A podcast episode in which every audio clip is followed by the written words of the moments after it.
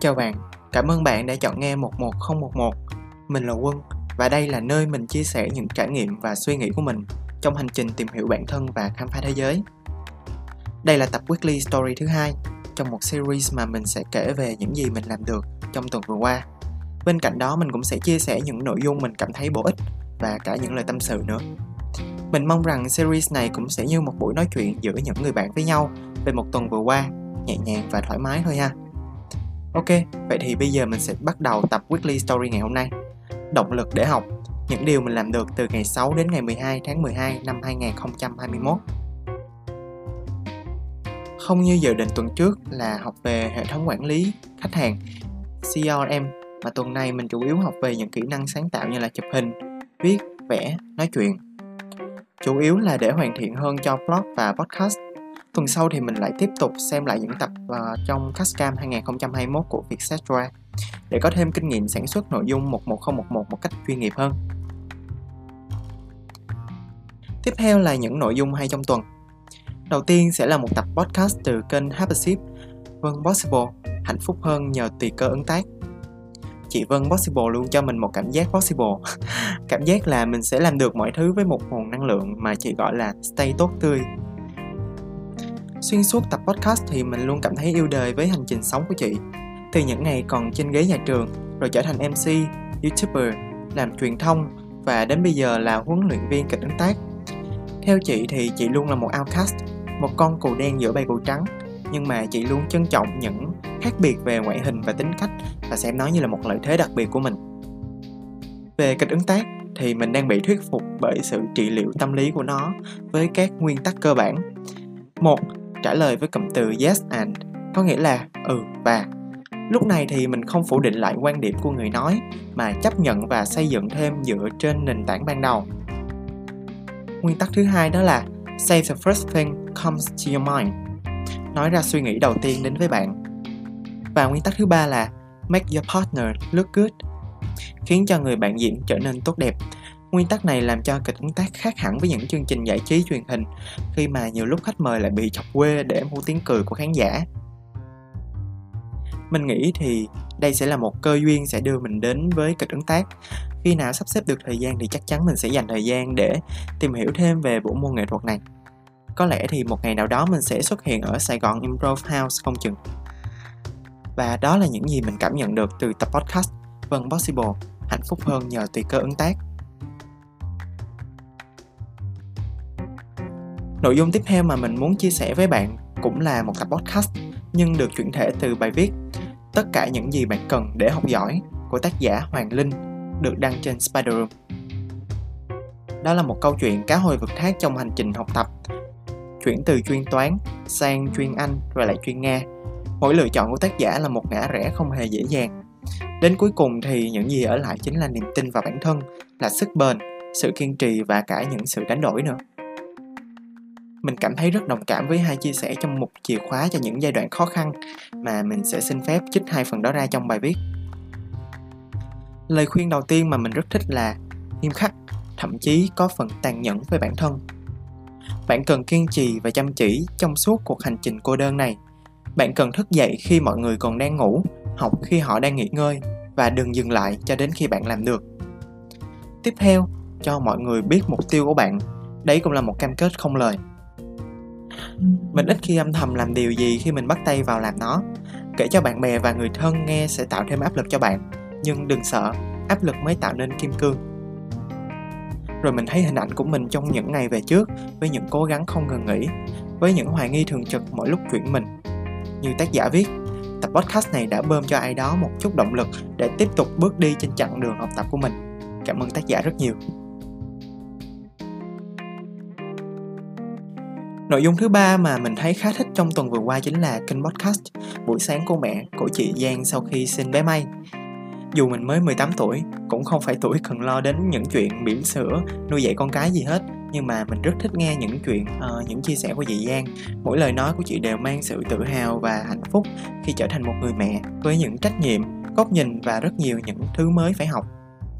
Nghe podcast buổi sáng của mẹ mình có cảm giác như đang được đồng hành trên hành trình mới này cùng những tiếng cười, những lần ngạc nhiên khi biết thêm vài thứ thật là lạ.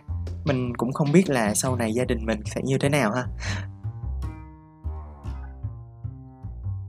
Thật ra thì tuần trước mình cũng tiêu thụ khá nhiều nội dung mà mình thấy hay nên tập weekly story này cũng sẽ dài đó.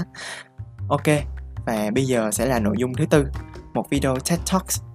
Thực sự thì mình cũng không tự tin lắm với việc nói tiếng Anh đâu, nhưng mà cứ giữ tinh thần học được từ video thôi. Và đây là video TED Talk Learning a New Language Speak it like you're playing a video game của Mariana Pascal. Mình cảm thấy đây là một góc nhìn rất thực tế khi sử dụng tiếng Anh trong giao tiếp English today is not an art to be mastered.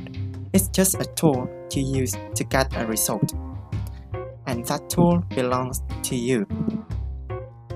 Tạm dịch thì tiếng Anh ngày nay không phải là một môn nghệ thuật để thành thạo, nó chỉ là một công cụ dùng để có được kết quả và công cụ đó thuộc về bạn. Bộ não của chúng ta không thể hoạt động tốt khi phải cùng lúc thực hiện quá nhiều tác vụ.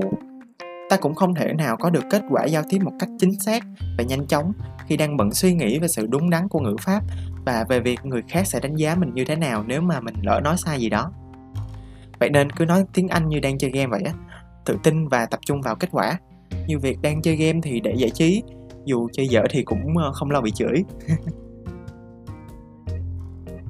cuối cùng sẽ là một video phỏng vấn trên kênh người trong môn nghề của Spider Room.